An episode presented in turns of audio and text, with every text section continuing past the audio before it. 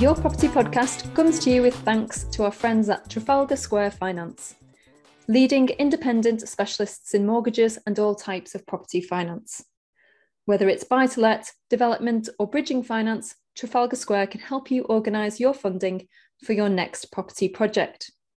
Exclusively to listeners of Your Property Podcast, Trafalgar Square offer a free one-to-one consultation. So whether you are a portfolio landlord looking to raise funds on your existing portfolio, or if you're just starting out and want to find out if you are eligible for a buy-to-let mortgage, Trafalgar Square Finance can help. It's easy to book with one of their experienced consultants by simply visiting yourpropertynetwork.co.uk forward slash finance. You can find this link in the show notes for more details. Hello and welcome to Your Property Podcast. My name is Michelle Cairns and I'm your host for today. With us we have got Paul Collier. Hi, Paul. Hi, Michelle. Hi, great to have you with us today. Yeah, it's good to be here. Thank you for the invitation. You're very welcome. Um, so just a quick bio about yourself before we get started for people who don't know you. Um, so you have been involved in property for many years, firstly as an investor, buying and renting out properties. And for the last thirteen years, you've been coaching and mentoring property professionals across the U K in growing and developing their own property businesses, uh, whilst working for the largest property education network in the country. You are a director of Sell My Property Portfolio Limited, and that is your speciality in the acquisition of residential portfolios from existing buy-to-let landlords. So that is what we're going to be talking about today: how to buy a portfolio. Um, and we were just having a chat before we started the recording about it's something that um, sometimes people don't really give enough consideration to as a possibility. And I would say, even if the possibility comes up, um, for a lot of people, it's a bit daunting buying a number of properties in one go. Would you agree? Yeah, I would. um, for us as well, sometimes, I have to say, uh, it's it, it's never, no two are the same. And um, I guess that's one of the things that I love about what we do, um, because you are looking at such a diverse situation with so many landlords in so many different situations, um, each with their own particular wants, needs and requirements. And it's really trying to get to the bottom of what it is that they really need to achieve. And I think that's that's really what it's all about. And it is challenging, um, and it is interesting, and it's it can be time consuming. Um, but we'll, you know, uh, what, what I what I hope to be able to do in this call is to be able to just really debunk some of the theories about it, um, talk to you a little bit about some of the pros and the cons, uh, some of the successes, some of the failures. Um, you know, we we all have those as well. So yeah. Yeah, I mean, you make a good point there about how it's uh, it can be quite time consuming. And really, you know, with something like this, each individual property portfolio and really the landlord is, is unique. So, um, you know, it's not like we're just buying, you know, two bed terraces and it's sort of, you know, uh, rinse and repeat each time. Uh, you know, you're really actually dealing with people's circumstances as much as you are the property uh, due diligence. So due diligence on the person, due diligence on the property, um, and, and, and quite time consuming. But I guess that you've got a process that you can go through to make that a bit uh, easier. Yeah, we do. Um, and I mean, you, you've got to have a process. You've got to have a system, you know, when, you, when you're dealing with these sort of numbers. Um, but no matter how good that system is, no matter how good you, you get with it and how many times you do it, there is still that possibility that you're going to go a long, long way down the road doing a lot of work and get nothing at the end of it. Um, so you, you could say, you know, it is a numbers game. Mm, but yeah. it, if it wasn't worth it, we wouldn't be doing it. Um, we, we have a process generally whereby our website's been operational now for quite a number of years. So we get quite a few calls through the website. And we're... I guess really in some ways we're actually quite lazy. We don't really sort of get behind social media marketing in a big way or anything like that. Um, but the calls we get come through the website are generally quality calls.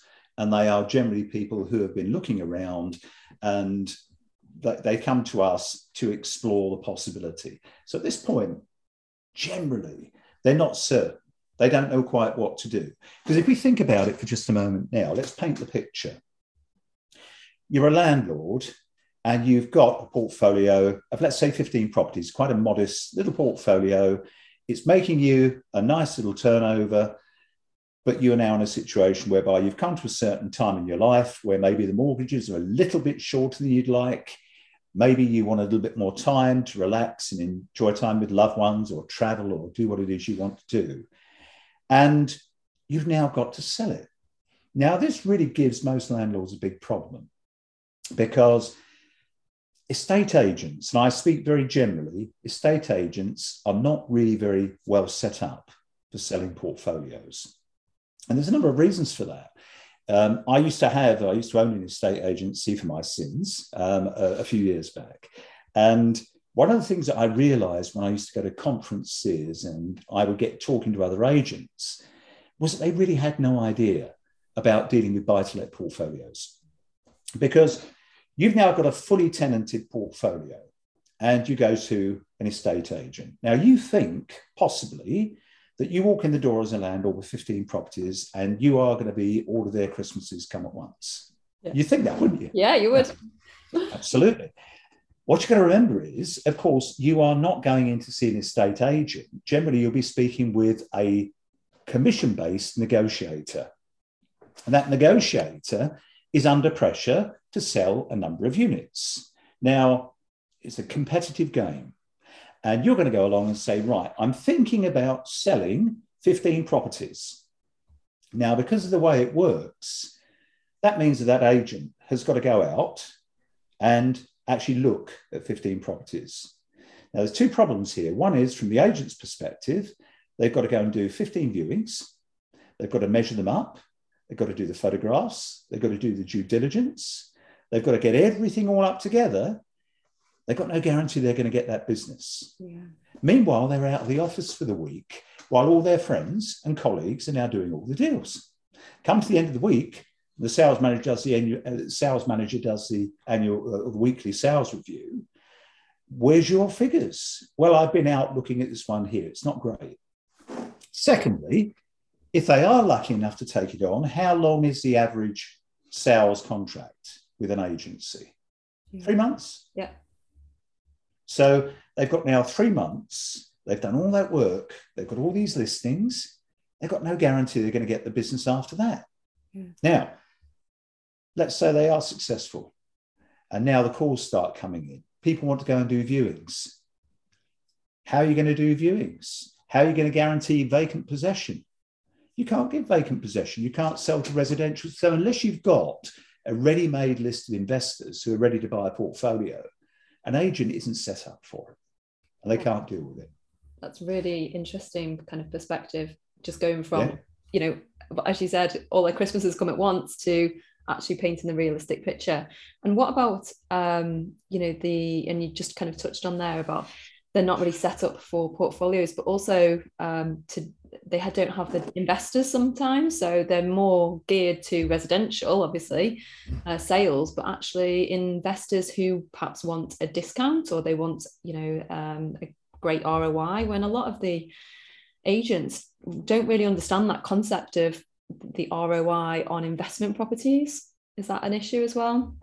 You're very right. Um, they don't. The majority of them don't. They look at it purely and simply from a bricks and mortar perspective because it's all they understand. They they have no real understanding from an investor perspective. Now, some of them have got lists um, of investors, but they tend to be for ones and twos and a particular type of property. So I might be, you know, I might be an investor on their books that's looking for serviced accommodation or for H M Os. Rarely do they have a do they have investors on their books looking for portfolios of properties. Mm-hmm. So again, it, it's quite niche and it's quite difficult for them. So the landlord is now finding that the agents are not really going to help them. The other problem the landlord's got is that they've got a tenanted portfolio. Mm-hmm. So they've got to promise their tenants on A S Ts quiet enjoyment. So that means any viewings have got to be booked twenty-four hours in advance. Mm. They don't want their tenants to know yeah. the portfolio is going to go for sale. Because if it doesn't sell, The moment that a tenant thinks a portfolio is going to get sold, what do they do? They'll leave.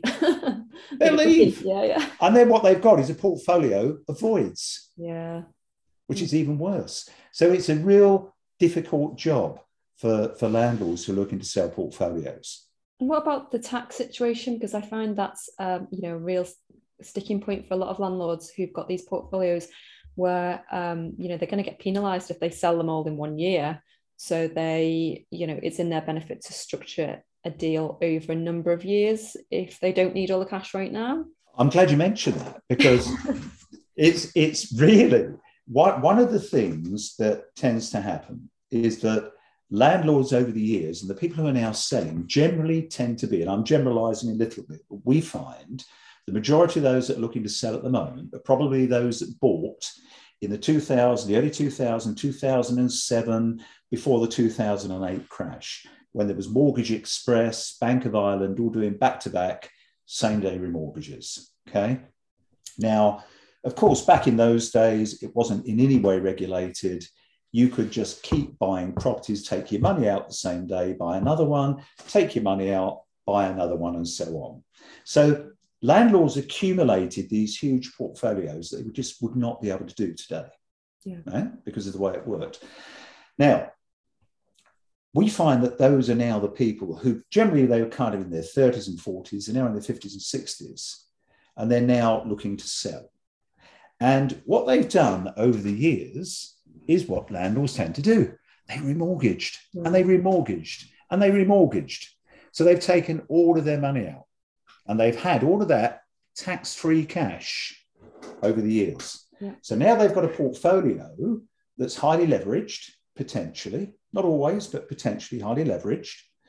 And they then go to the market to talk to investors. They can't sell it to estate agents. They go out to the investor base, and the investor comes along and says, twenty-five percent below market value, right? When they look at twenty-five percent below market value, they sometimes haven't got twenty-five percent yeah, in the deal. Yeah. Now, even if they have, they sell that at, let's just say, twenty percent market value. So they've got this chunk of money that's come off the top of the portfolio they've built up over the years. Then, of course, what they tend to forget is that the capital gains tax is structured upon the original purchase price, less annulments, not the actual money that's left in the deal. Mm-hmm. So they tend to think, well, there's not a lot of money in it, I'm going to pay a lot of tax. And they forget that they've had all of that money tax-free over the years. Now it's coming home to bite them. So then, of course, they've got the double whammy. They get a discount at the top. They get a big tax bill at the bottom. And they've sometimes got nothing left in the, in the sandwich in the middle. And, and they really have got a problem. Is that something they can easily work out, how much uh, tax they've got to pay, and uh, you know, and what the, what the cream is left in, if there's any?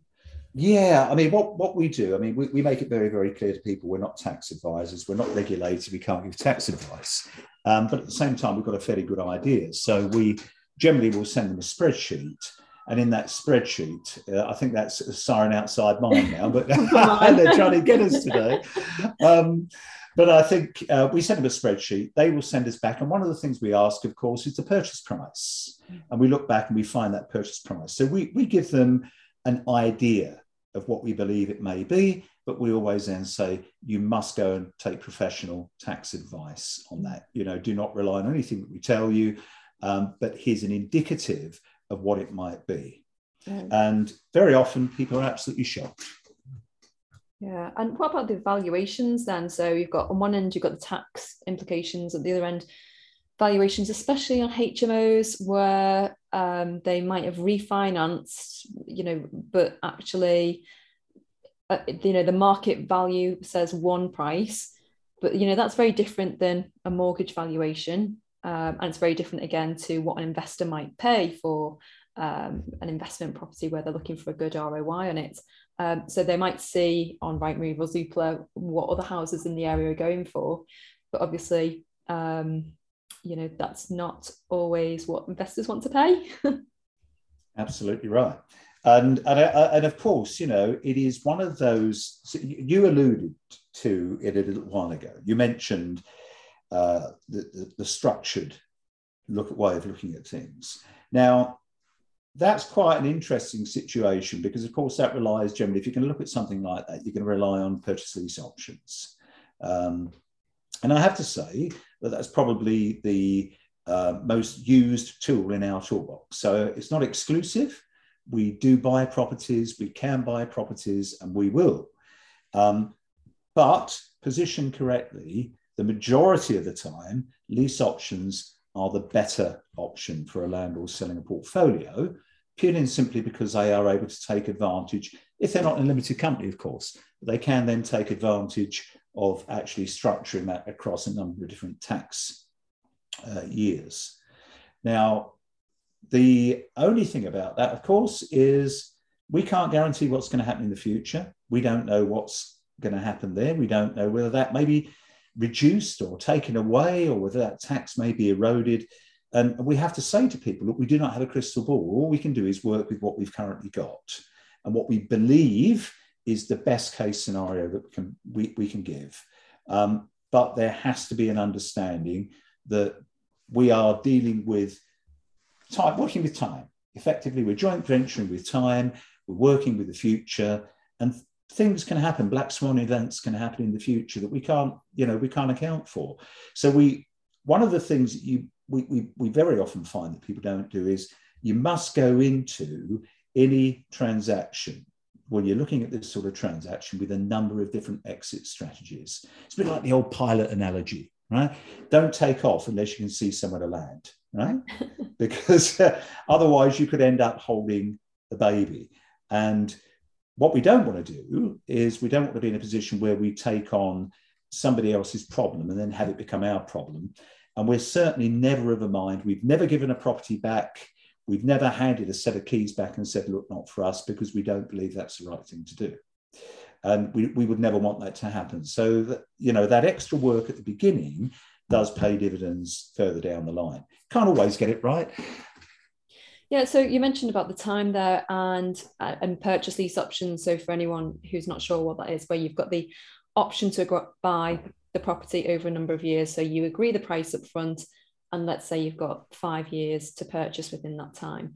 Uh, but it's the option, so you don't, um, you know, you're not obliged to do it, but you fully intend to buy.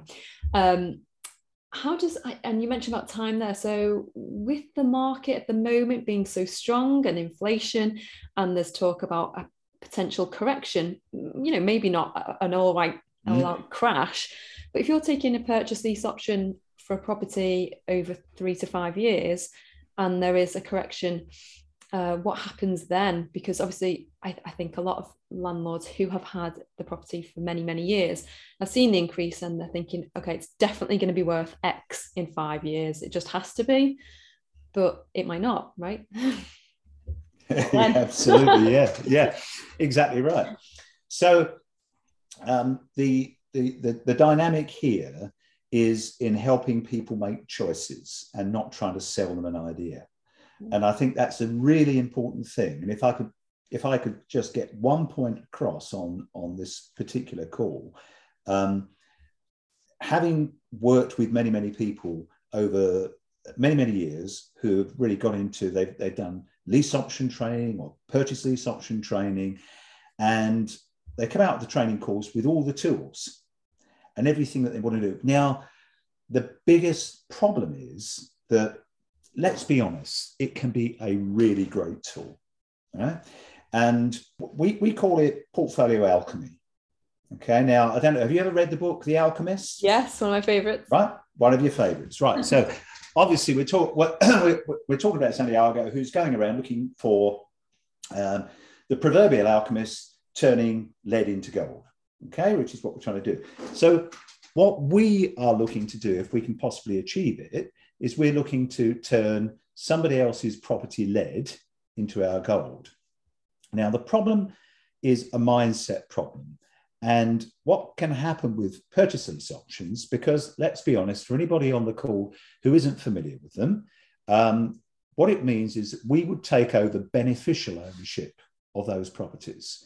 So to all intents and purposes, we have all the benefits. We get all the rental income, we get all the profits from the rentals.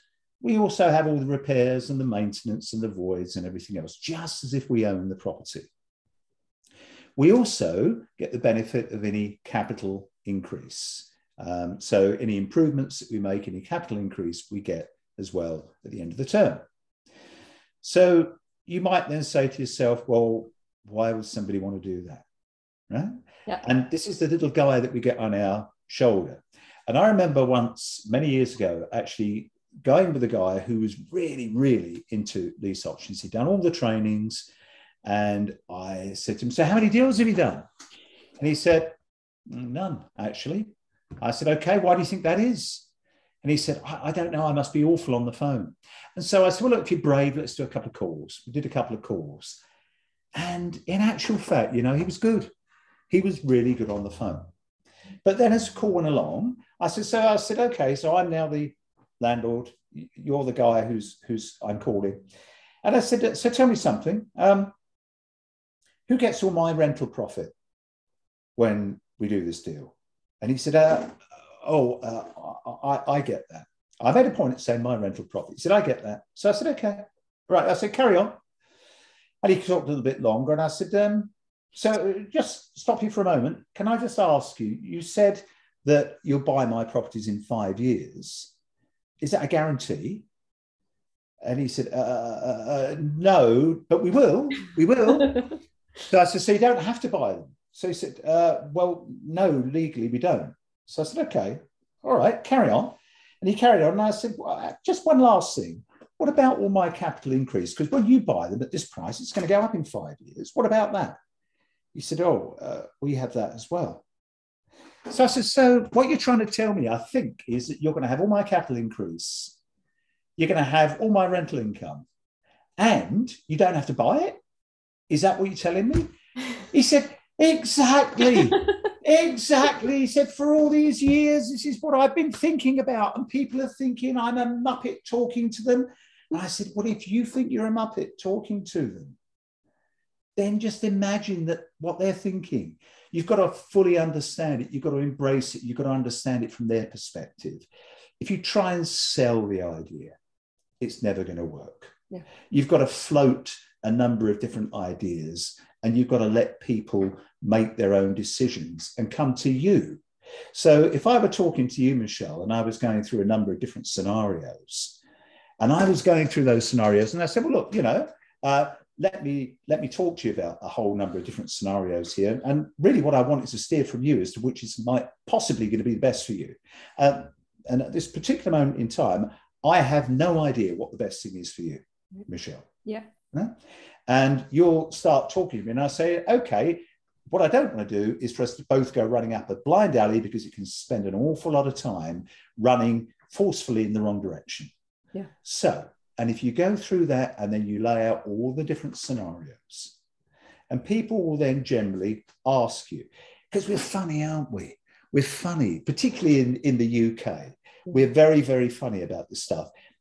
I'm sure, I'm sure that many people are like me out there. If you go into a shop, you go into, let's say you go into a, a, a big shop, and you go into the shop and you open the door and an assistant comes running over and they descend on you. They go, hello, sir, can I help you? What's the first thing we say?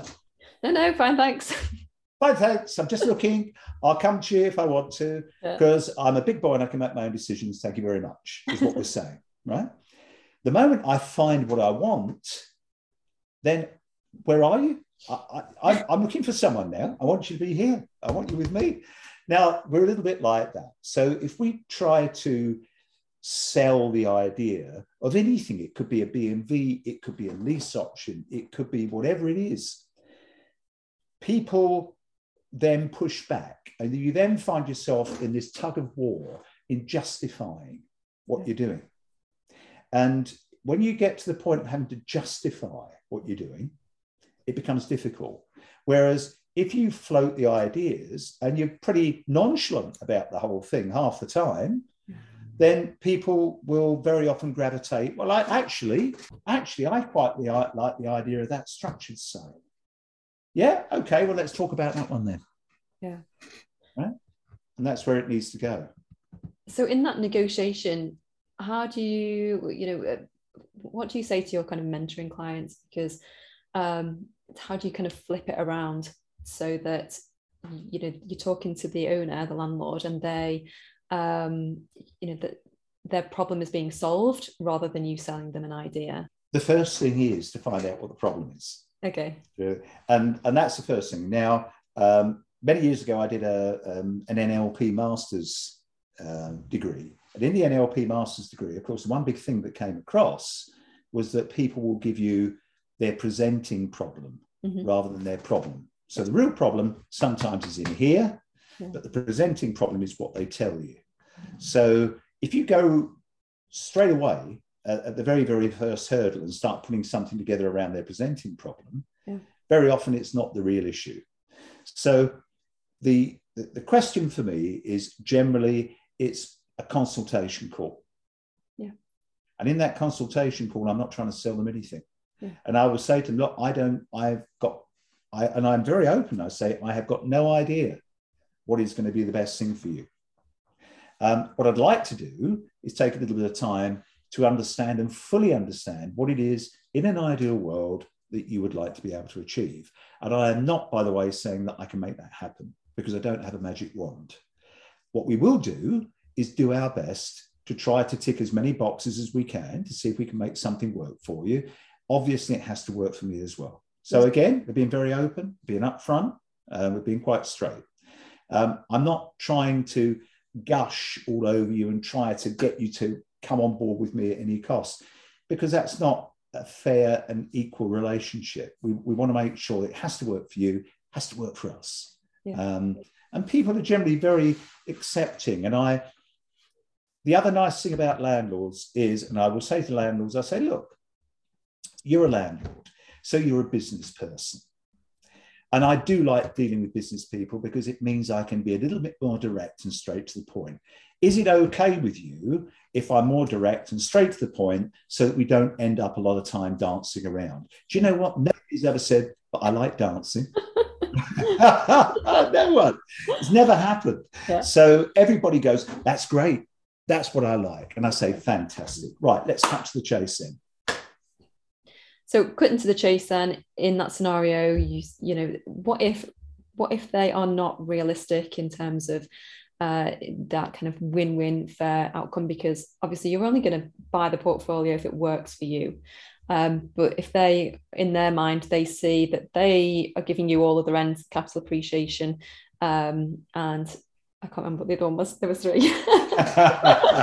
Rents, the, the, the capital appreciation. Yeah. Of course, the, the yeah. bottom line is that, that that's the main thing that we're going to get. And of course, we're going to get, yeah. you know, uh, the, yeah. So what if they want a piece of the pie as well? You know, they want to kind of get rid of the hassle, but actually they want, um, you know, a, a generous portion of the rent and a portion of the capital uplift when, who knows, there might be someone that might not. Mm. So I, I would generally say to them, I say at the time, okay, so um, so from what I'm understanding and what you're saying to me is that you still want to have some of this for the future, the, the capital uplift. Yeah. And I say, all right, so let's explore the other possibility, because I think what you're saying to me is that you, you, you still want to hang on to this portfolio. Let's explore the other possibility. The other possibility is selling it on the open market at a discount. Now, if you sell it on the open market at a discount, we can do that, by the way. We can buy from you at a discount. And if we do that, then, of course, you're going to have you're going to have to accept that no investor is going to buy at the full market value, particularly a portfolio. So you are going to have to accept you're going to lose some money out of your pocket today. Okay? And that's a reality. Now, if I buy from you at somewhere in and around today's market value, that means that that money is in your pocket, not straight away, but you will get that money. So you are getting a twenty percent, fifteen percent, twenty-five percent better price. How can I do that? The reason I can do that is that I still have to make a profit, but my profit is now back-end loaded because I'm joint venturing with time. Right, okay. Mm-hmm. Right? That's so that's my profit, not yours. By the way, you, you're saying about your rental income, you want your rental income, okay? If you were to sell that at twenty percent today, and you still had your C G T to pay, by the way, and everything else, how much rent would you get tomorrow? None. No different. Yeah. No different, except you're getting twenty percent more at the top, fifteen percent more at the top, whatever it is. And you've got the benefit potentially of some tax savings as well. Yeah, it's uh, well, so many things to think about. Are there any, um, you know, you must have spoken, had so many conversations now. Is there anything else that sticks out in your mind that people miss when they're having these conversations with landlords? Well, the, the, the thing is, there are lots of things to take in consideration, because you see, there are, there are huge benefits, obviously, if you get it right. And it is a numbers game. I'm going to I'm going to be very honest and open and say that, um, you know, we lease options don't work a lot of the time. Most of the time, in fact. With landlords, you get a better chance than with most because of the potential situation. But you've still got to think about other things. Now, we're very lucky, as much as we've got a good team, we've got a, um, our own lettings team, because Sell My Property Portfolio is just a front-end company. We do it because it's got a, a sexy name, Sell My Property Portfolio. It does what we say on the tin. Right? But the reality is we have an asset management company sitting behind it. So we acquire the assets and put them into our asset management company where we hold them. We then have our own management company that look after them. Now, if I had to look after all of the properties that we've got and management, I'd have even less hair than I've got now, and that's not a lot, okay? so, so the reality is that we've got a good team there. The other essential and the big thing to think about is, of course, deals fall over. Yeah. Just like a normal single property deal falls over at the last moment. Now, we had a deal that we were looking at. Um, we had five meetings. We had four hundred emails. It took us fourteen months of negotiating with this gentleman on fifteen H M O properties, um, a seven and a half million pound portfolio in London. Absolutely fantastic. Great relationship, great rapport, contracts all drawn up. Now, you imagine across fifteen contracts, okay, what that's going to cost on legal fees. All the contracts were ready to go, and their lawyer, who was a family lawyer, blew it at the last moment. No. Right? No. Now, that could be tens of thousands of pounds of legal costs. Yeah. So this has happened many times when you get to that point when it falls over at the last moment, and you've driven, you've drawn all the contracts up, you've got everything in place. We're lucky in that we have our own internal uh, legal team, so we do all of our own contracts. Um, without that, it would be a nightmare. Yeah. The other thing you've got to think about is you've got to think about the financial position of the person you're dealing with. You've got to consider whether they may have other properties, um, because obviously with lenders, they have an all monies clause very often. Now, that all monies clause can really catch you out, because I had a I had a friend who a number of years ago, uh, they put a consortium together and got seventy-eight properties on uh, a big, very, very big lease option contract. And these properties were all in need of a lot of money spent on them, a lot of repairs. And they did the right thing. Absolutely. They put all of the rental profits back into improving these properties.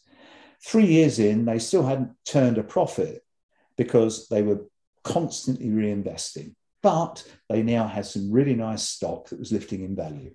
Okay. Unfortunately, the two owners of this property were both in uh, portfolio, were both joint owners, and they were in business. One of them, their business collapsed. And when the business collapsed, that took down the other guy. The bankruptcy court stepped in, mm-hmm. and then, of course, a trustee for bankruptcy came along, so we have all these assets now. If there are mortgage lenders involved, doesn't matter how secure your lease option is, they've got first charge. Right. Those properties, and they all got repossessed. Oh, no. So they'd had all of that time, and they put a very, very, very substantial amount, a six-figure sum of upfront money into it as well. Oh, right. God. So you've You know, it's it's not all free. There are risks. There are some big, big risks. Um, and, of course, doing D D. Yeah, yeah. You know, we, we, we've got one that we're looking at at the moment, twenty-five units. Now, you mentioned the guy who was very, very wanting everything. Mm. twenty-five units. Uh, we spent nearly a, nearly a week doing in-depth D D on all of these properties. And then he came back with something that was totally unrealistic, and it wasn't going to go anywhere. So there we are. Um, And if you are taking them on and you're lucky enough to get the portfolio and you bring it on, then, of course, you've got to onboard it. So if you think each property, you, we, there's, I think we have um, we have a checklist of thirty different pieces of information and documents that we get the team chased each property. So you've got all of your tenancy, you've got all, you know, you've got all of your deposit information, you've got all of your E P Cs, your C P twelves, your E I C Rs, and so on and so on and so on. Mortgage information, insurance information, absolutely everything. So you've got to have a system, you've got to have a team. Yeah. And then, of course, it can work. But otherwise, yeah, it, it, it can be um, it can be an awful lot of time. Yes. But as you say, you know, worth it in the long run. And how yeah, when, when they when they land, it's great it. because yeah. you know when they land. And I and I my my thoughts on this are quite simple. And I say, people, how we, we took on a portfolio um, that that it was twenty-six properties in the north uh, northwest, lovely properties. That portfolio took us nearly two years. Now, the lady, when we first met her, and I first met and went to see her, she said, look, I want to retire to the West Country. And I'd, I'm more than happy to look at doing something, but at the moment I rely on the income. So I want to buy a business in the West Country. And then if we can do that, we'll get the income. For a year and a half, I sent her an email every day of businesses for sale in the West Country. She found a, she found a caravan site that she wanted to buy.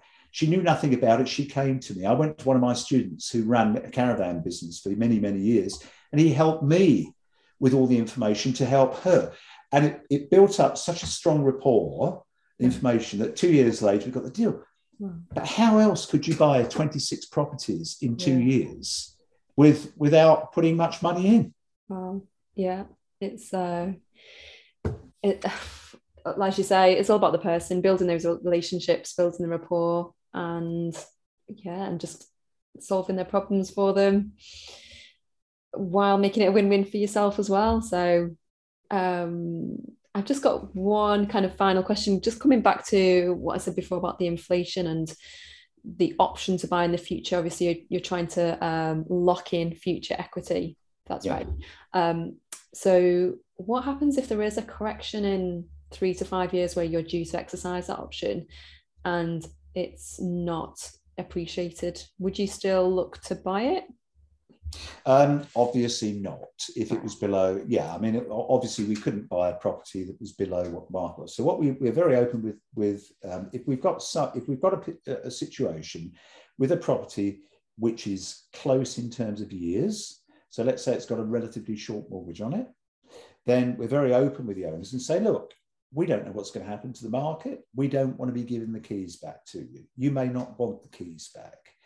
But clearly, if the market were to show a correction, there would be another black swan event that we just don't know about, and that were to happen.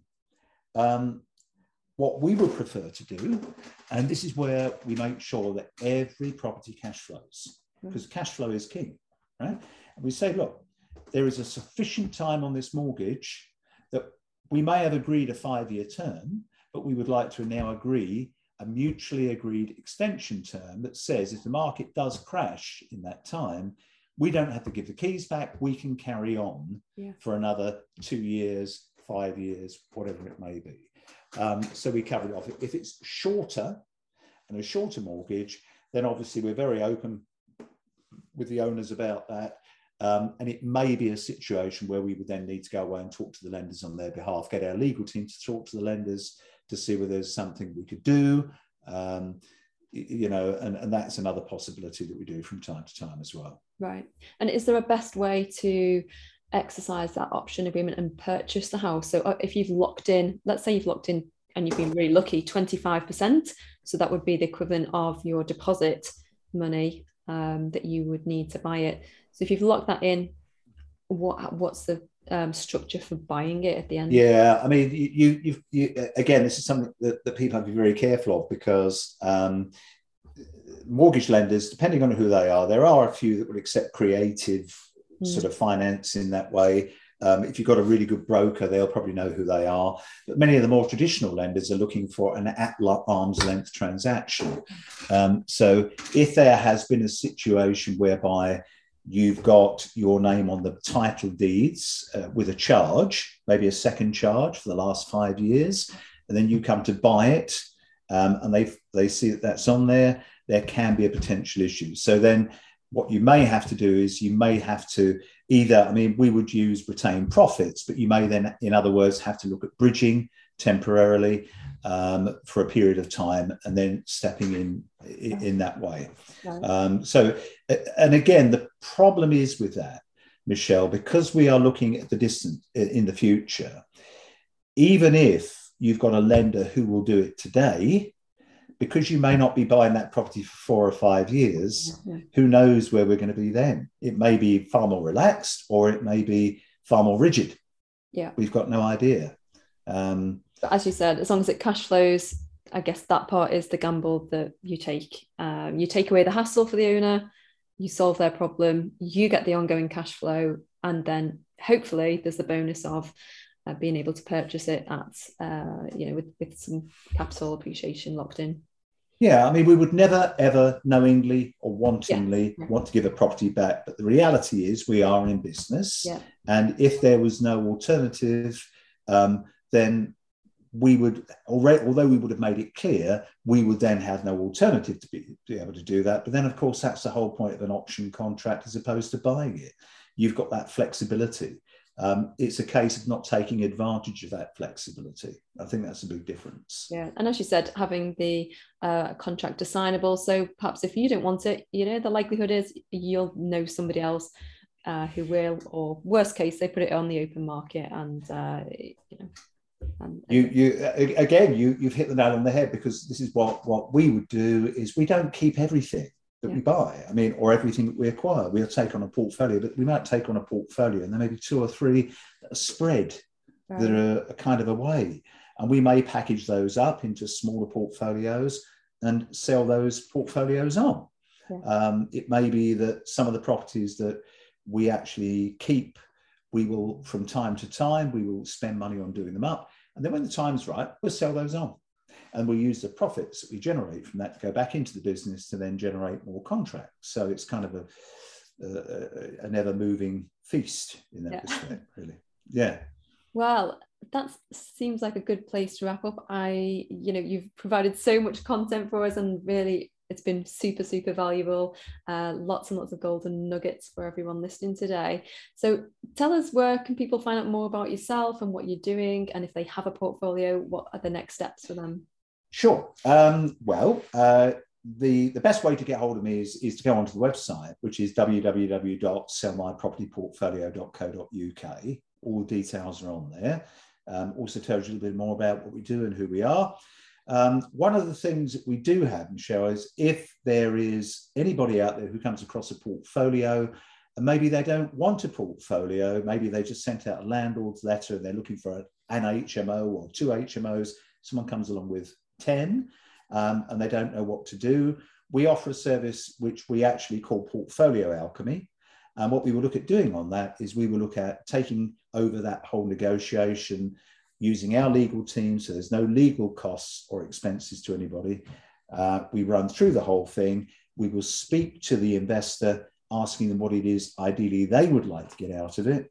We will then work out what it is that we need to get from it. It might be property, um, and then we will look to do the deal working together, and we can actually then use the team to bring it all on, do all the onboarding, all of the management if needed, or you can manage your own.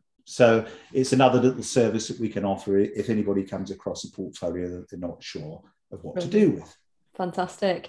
Well, we will put the link to all of those in the show notes so people can find out more about yourself and, and get Splendid. In touch. So thank you so much for your time today. Really appreciate that. And um, yeah, encourage anyone who's got a portfolio to get in touch with yourself. All right. Thanks ever so much. All the very best. Thanks, you too, Paul. Thank you. Bye-bye. Um, bye-bye. For anyone who is not yet a subscriber to the magazine, please click the link in the show notes for your free thirty-day trial. See you next time, guys.